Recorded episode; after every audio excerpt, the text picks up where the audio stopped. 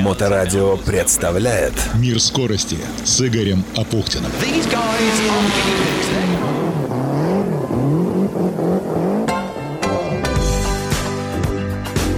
Точно, это программа «Мир скорости», а за окном у меня поселок, или как теперь это именуется, муниципальное сельское поселение с красивым карельским названием Ляскеля. Про название, как и про сам поселок, речь будет попозже, пока что о том, зачем сюда занесло. Разумеется, на очередные соревнования по автомобильному спорту, на шестой этап Кубка России по автомобильному ралли, который традиционно носит название Яттима. Главное не запутаться в названиях. Ляскеля – место старта. Название можно перевести как «река, по которой можно спуститься в озеро через пороги». Влатовское озеро, разумеется. Кстати, кто-то мне сказал, что у финнов меньше всего слов в языке, но ими они описывают наибольшее количество понятий. Ятима – изначально название местности, расположенной на побережье Якимварского залива Ладожского озера а также название поселка и станции в черте города Лахденпохья. От Ляскеля это приблизительно 70 километров. Портал Translate.ru перевел слово Яттима как гидроразрыв. Шхеры Ладожского озера – это в принципе сплошные гидроразрывы. Отсюда уже 26 год подряд стартуют этапы топовых соревнований России по ралли. Соревнования уровня чемпионата носят несколько названий брендов. Зимнее – это Карелия или Ладога. Летний этап чемпионата неизменно «Белые ночи» поскольку проводится в третьи выходные июня, когда у нас самый длинный день и самая короткая ночь. Бренду ралли «Белые ночи», кстати, через два года исполнится 60 лет с момента первого старта. А вот для зимнего карельского этапа Кубка России было придумано название «Яттима» как бренд. Но это не означает, что ралли из года в год стартует с побережья Кимварского залива. Были старт и финиш в Сартовало, что на 40 километров севернее, а в нынешнем году и вообще уехали еще дальше, в Ляскеля, Питкеранский район Карелии. Карелия вообще-то абсолютно магическое место. Во-первых, по своей красоте. Хотя спортсмены, которые приехали в Ляскеля, где был старт и финиш этапа Кубка, были откровенно поражены бедностью, но, если не сказать, нищетой этого места. Основная фишка, из-за которой Карелия стала меккой для автогонщиков, это очень крутые по сложности дороги. Да, ралли, в отличие от стадионных кольца и формулы, проходят по дорогам общего пользования по которым мы все ездим каждый день. Но именно эти дороги, по которым местные привыкли ездить довольно спокойно, ну, кто как, вызывают у спортсменов восторг и восхищение своей сложностью, трехмерностью. Ну, наверняка можете представить такую дорогу. Крутой поворот, причем дорога спрофилирована, это значит, что она не параллельно горизонту, а идет в поворот под уклоном. А еще на ней, в этом профилированном повороте, есть горка, которая на скорости превращается в трамплин-полет. И наряду с такими вертушками встречаются и прямики, где ход автомобиля по грунту или по льду может достигать более 200 км в час. Вроде как два месяца с начала года прошло, а почти половина сезона уже позади, и страсти накаляются, хотя, в общем и целом, лидеры, нагулявшие жирок из зачетных очков, чувствуют себя комфортно пока. В прошлом году, к примеру, заключительный этап, где действует совершенно иная система подсчета очков, чем в сезоне, в принципе изменил расклад борьбы. Но сегодня я по большой части не про то, как разворачивается борьба, у нас, в конце концов, не спорт-радио в чистом виде но и про спорт тоже. Управлять мощным боевым снарядом, таким как Шкода Фабия, подготовленная по группе R5, на сегодняшний день это один из самых мощных и быстрых раллийных автомобилей в мире, это отдельное искусство. Чтобы было понятно, сегодня существует два основных класса полноприводных раллийных автомобилей, топовых, имеющих разрешение для участия в международных соревнованиях. Ралли класс 1 это WRC, то есть World Rally Cup, или в русском языке мы уже привыкли произносить версии, то есть мировой кубок. Эта категория представлена четырьмя производителями Toyota, Citroёn, Hyundai и Ford в лице M-Sport. Это двигатель четырехцилиндровый, 1.6 э, с турбонаддувом, и там здоровенный рестриктор 36 миллиметров. Можно перечислять долго э, всяческие характеристики. Думаю, что те любознательные из вас залезут в интернет и посмотрят, что такое сегодня автомобиль WRC, то бишь World Rally Cup. И вторая группа, младшая, считается ралли класс 2 это R5. Он менее технологичный и дорогой, чем версия, но его представляют уже большее число производителей автомобилей, так что на разнообразие повлияло и то, что технические требования к этим автомобилям практически не менялись, страшно сказать, на самом деле, уже восьмой год. В этом классе у нас Ford Fiesta, Citroёn DS3, Citroёn C3, Peugeot 208 T16, Proton Iris, Hyundai A20, Volkswagen Polo GTI, ну и та самая Skoda Fabia. То же самое 1.6 1,6 литра четырехцилиндровый двигатель с турбонаддувом, правда рестриктор там 32 миллиметра. Ну и дальше в технических характеристиках тоже любознательные попытаются разобраться самостоятельно. В общем, R5, конечно, послабее, чем VRC, потому что там и э, мощность-то не 380, а 285 лошадиных сил. Стоит это все подешевле, но вот такие две зверюги младшего мирового класса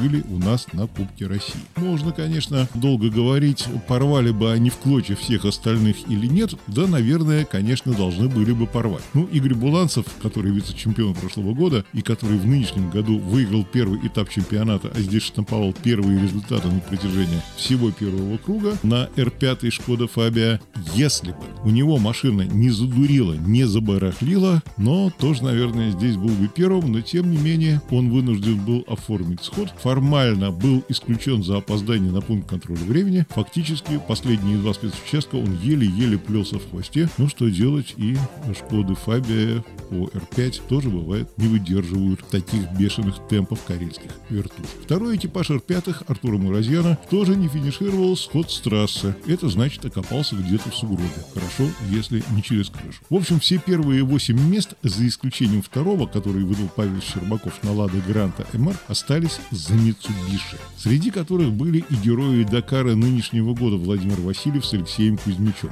Дакар они, правда, ехали порознь в разных экипажах, об этом я говорил в предыдущих программах «Мир скорости». Но на первом этапе Кубка мира по Бахам в начале февраля в Ленинградской области поехали вместе и выиграли. Об этом я тоже говорил в одной из программ. Васильев признался, что на таких скоростях, поскольку ралли все-таки не ралли-рейд, здесь гораздо быстрее, он Алексея Кузьмича слышит еще плохо, не прикатались друг к другу, поэтому едет скорее на видимость. Но ведь приехал пятым. Здорово. А после финиша я ему сказал, что хочет наконец создать прочный экипаж на долгое время. Будет возможность, поговорим с ним, обладателем Кубка мира по бахам, об этом поподробнее. А после финиша Якима я разговорился со старым товарищем. Леонид Кожукало отметил в нынешнем году 63 года со дня рождения и лет 50 в автомобильном спорте. Он мог стать топовым пилотом, но стал главным механиком сборной Ленинграда и России человек с золотыми руками. Благодаря его работе ни один гонщик становился призером и победителем ралли, что у нас, что за рубежом. Прежде всего, конечно, речь о мастере спорта международного класса Борисе Федотове, который выигрывал и международные гонки, и э, его высшее достижение – бронзовый призер чемпионата Советского Союза. Леонид Кожукало, да, правда, механик «Золотые руки». В его гараже обслуживаются очень серьезные люди на очень серьезных машинах. Вместе с двукратным чемпионом и э, трехкратным обладателем Кубка России Дмитрием Вороновым Яттиму он выиграл как штурман. Так что же движет людьми, которые и в таком возрасте выезжают на трассы ралли самого высокого уровня, даже не важно, в руле или справа? Я прожил такую счастливую, хорошую жизнь. Я всю сознательную жизнь занимался автомобильным спортом. Э, ну, можно было обогащаться, а я, может быть, несколько в ущерб семье, детям. Но, тем не менее, ничем не жалею. Я прожил хорошую, красивую жизнь, продолжаю ее так, продлеваю ее с молодыми, с молодыми симпатичными парнями, которые едут очень быстро, красиво. Ну, такое не всем дано. Это надо понимать, потому что это такое, ну, большое счастье. Ну, наверное, тот, кто ни разу не сидел в боевом автомобиле, он этого не поймет. Кстати, э, мое первое экстремальное э, ощущение, вот действительно по ощущениям, когда на какой-то машинке на льду Финского залива, то ли на каком-то гольфе, то ли еще на чем-то, да, ты меня прокатил, шел по этому снегу и льду боком, и э, вот знаешь, э, я тогда впервые понял, что такое доверять человеку, который сидит за рулем. Я понимал, что это стопроцентно безопасно, что ты абсолютно владеешь этим э, спортивным снарядом. Э, что для этого надо, вот, чтобы наработать такую точность, уверенность? Э, как нарабатывается мастерство? Я с тобой уже как с ветераном разговариваю. Ну, нужно спокойствие и много-много работы. Просто это пока, пока, пока руки не свяжутся с головой, с ногами, ну, э, надо, чтобы голова давала команду одновременно всему, и рукам, и ногам. Поэтому это только тренировки и все. Ну, Или это кто-то, врожденное? Кто-то, кто, кому-то это дано больше, кто-то это достигает быстрее, потому что что-то заложено в человеке. А кто-то это делает трудом. Просто вот труд, труд, труд. Я, я не знаю, наверное, есть какие-то одаренности такие абсолютные, что сел, сел, поехал. Но сомневаюсь, скорее всего, что это все... Ну, тогда у меня был накат э, хороший, и я абсолютно был уверен. Ну, собственно, вот я сейчас еду с Димой, я смотрю, что он вытворяет. Это, ну, это накат. Это накат. Это человек, который вот он неделю назад ехал на переднеприводном автомобиле в Сибири где-то. А сейчас сел в полный привод. И даже когда я допускаю ошибку, он ее исправляет руками, ногами. Головой, естественно. Это, ну, молодец. Тут я, вот как ты говоришь, что ехал со мной и вообще даже не дернулось ничто, хотя там как-то опасно боком она ехала, так ехала. Вот здесь то же самое. Даже когда машина в воздухе, я абсолютно спокоен. Где есть возможность подсмотреть, я подсмотрю. Хочется и дальше смотреть, но надо диктовать. И, ну, в общем, это, это работа, работа, тренировка. Вот эта связка э, молодого, очень быстрого поколения и ветерана, э, у вас нет дискомфорта в ощущениях? Абсолютно. Я думаю, что у меня нет точно, а он, наверное, ощущает. То есть мы сейчас вот ехали, э, выиграли, выиграли доп. И я так понимаю, что секунд 10 я ему привез. В минус. Я диктую ему примик, он э, интеллигентный человек, он это, не, он это не говорит. Я понимаю, что он сбрасывает, потому что ну, нету той скатки. Мы же, мы же с ним сели и поехали. Здесь очень ходко. Здесь так, такой, такие вот э, на каком-то допе, на каком-то куске ехали 200, да? Вот на 200, да, я ему, да, я ему ошибку. Хотя, черт ты знаешь, он, наверное, исправил. Комфортно. Я доволен им. Я, я очень доволен им. Это, мне Они было... едут по-другому, люди. Он очень, он очень много работает, он очень много анализирует. У нас, не знаю, когда-то же было время вот заниматься вот этим анализом. Сейчас сейчас оно прошло. Сейчас, сейчас мы в каком-то там... Голова загружена немножко другим, но я рад, что мне повезло проехать с ним и мне комфортно. Надеюсь, надеюсь, что я его не сильно раздражаю. Но у тебя так сложилась очень любопытная э, судьба, что ты мог э, стать и топовым пилотом ленинградской сборной, но стал ведь топовым главным механиком. Причем с такими золотыми руками. Так тогда на то время продиктовалась жизнь. Я я был не сам по себе вот взял и ушел в механике. Были такие люди, которые, ну, так, так или иначе могли подломать судьбу человека. Я ни о чем не жалею, на самом деле. Когда, когда мне сказали, что я лишен лицензии на 5 лет, безусловно, а на 5 лет условно и на 3 безусловно, ну, горе просто было. Было плохо, совсем плохо. Но я подумал, что а даже быть лучше механиком. Ну, и, и почему? Мне не помешало это. Я, ну да, там 6 лет, 6 лет я был механиком сборной. Я рад, я доволен, я приобрел массу друзей, я приобрел знаний, я приобрел все. Я, я собственно, сейчас могу управлять сервисами. Ну, Короче, разносторонне развил себя вот таким образом. Да. Ну, мог быть, да, мог быть, мог быть.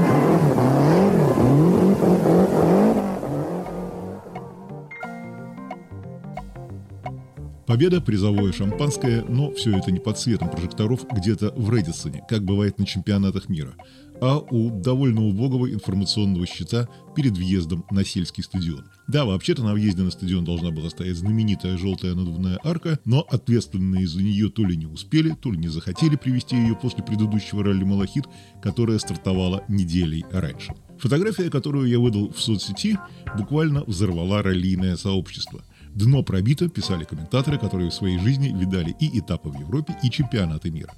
Можно было просто на дороге без этого задника, и то было бы отлично. Можно было вообще на фоне сугроба, в который впихнуть этот кусок фанеры и натянуть флаг. Ребята гонку провели? Провели. Ну, а награждение не всегда с бубнами получается. Не судите строго, хотя я за праздник, отвечают другие. Смотри сам. Я привожу даже на Кубок России пепелац и техничку стоимостью несколько сотен тысяч евро, плюс людей меня обслуживающих. Зачем? Ну, прежде всего, чтобы сделать себе праздник. Да, стоимость одного моего автопарка, возможно, превышает годовой бюджет этого поселения. Но разве я в этом виноват? А теперь тот, по призыву которого я все это привез, предлагает мне сесть в костюме от Кардена на загаженную садовую скамейку в заброшенном парке. И что, Садясь на нее, я должен быть одолеваем мыслью, почему этот парк заброшен? Это написал Алексей Щутин, заслуженный мастер спорта, господин магистр, как я его называю. Но сказал-то он то, что не в бровь, а в глаз. Автопарк одной московской команды плюс бюджет на эту гонку действительно может стоить больше годового бюджета сельского поселения Ляскеля. Вот только из Москвы этого не видно. И там, скорее всего, не понять. Вообще-то эти карельские места были некогда мощным лесопромышленным районом. Первая лесопилка на Ляскальском породе реки Янис была построена в 1780 году. Была построена здесь и ГЭС, и мощная бумажная фабрика, которая с 1973 года и до начала реформ 90-х была крупнейшим специализированным производителем обойной бумаги до 25 тысяч тонн в год. Здесь строилось благоустроенное жилье для работников. На базе производства в сентябре 1999 года было создано новое предприятие Североладожский бумажный комбинат Ляскеля. А в 2001 году, доведенные до отчаяния хроническими задержками в выплате заработной платы, работники этого комбината вышли на акцию протеста. Вероятно, на этом успешное развитие местности завершилось, хотя лесозаготовители здесь работают и дороги поддерживают в отличном состоянии. И местные жители, а живет в Ляскеле около 3600 человек, любят свой дом и, как могут, стараются его поддерживать в порядке.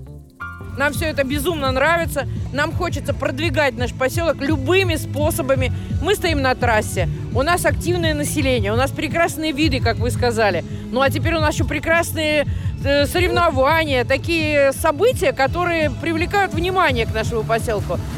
Мы этому очень рады. Приезжайте. Как вас зовут? Меня зовут Марина Шашкова. И я возглавляю женское движение волонтеров. Волонтеры Ляскеля. Ух! Даже Да, такое есть. да, а чем вы да. занимаетесь? Мы занимаемся благоустройством поселка, мы занимаемся краеведением, мы ездим в экспедиции, мы изучаем историю, мы э, украшаем поселок цветами. В прошлом году э, занимались благоустройством парка. Вот здесь у нас прекрасная клумба народная. Мы делаем все, что нам нравится, и чтобы это было по душе не только нам, но и тем, кто этим всем э, пользуется и любуется. А, Скажите, ну автомобили вообще наносят вред экологии, по большому счету. Э, А, И э, так вы восприняли хорошо участников этих соревнований, но с другой стороны, это же бензин, выхлопы. Как это сочетается? На- это движуха. Это круто. конечно. Как вас зовут? Татьяна. Вы знаете, это не важно, это не вред экологии, это польза нам. Э, э, вред, он минимален, мы минимизируем, правда? А, вред, тем более трассу мы все время видим, и она всегда рядом с нами. Нам главное вот это событие. Ну, я понимаю, что для вас это действительно событие. Событие, конечно. Мертвое царство у нас тут. Очень скучно мы живем. Нам Ну, так се- кажется. Северная конечность Ладоги. Нас оживили, знаете что? Нас оживили туристы. Нас оживили туристы настолько, что сейчас просто куда ни плють, турист под каждым кустом. И мы понимаем, что, например, летом все ваши ролисты, наверное, сюда захотят вернуться. Отдохнуть. На Вот вы же хотите. шхеры. Повезем вас. А вот смотрите, вот так вот все с Санкт-Петербурга подтягивается, да? Лахденпохе, Сартовала. Теперь мы начинаем Питкиранский район подтягивать. А у нас еще есть нетронутые места. У нас есть шикарные водопады, которые еще не затоптали туристы. У нас есть такие места, в которых просто приедешь и ах от того, что это вот близко, но это еще по-дикому красиво.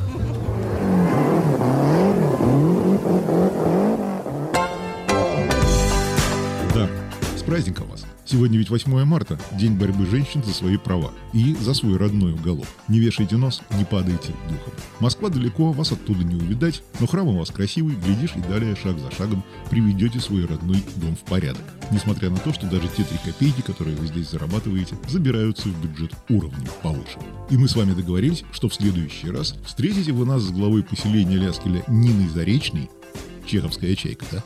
Своими знаменитыми карельскими пирожками – калитками. Одна из визитных карточек наших северных краев. Да, конечно, картинка на награждении была далеко не фонтан. Но никуда не деть приветливость, доброту и радушие людей, которые способны сохранять эти искренние чувства даже в бедности и неустроенности. Постскриптум. Спасибо операционисту отделения академической Райфайзенбанка Ирине за оперативность и отличную работу. Еще раз с праздником, милые дамы. И до встречи через неделю в программе «Мир скорости» на Моторадио онлайн с Игорем Апухтиным. Удачи!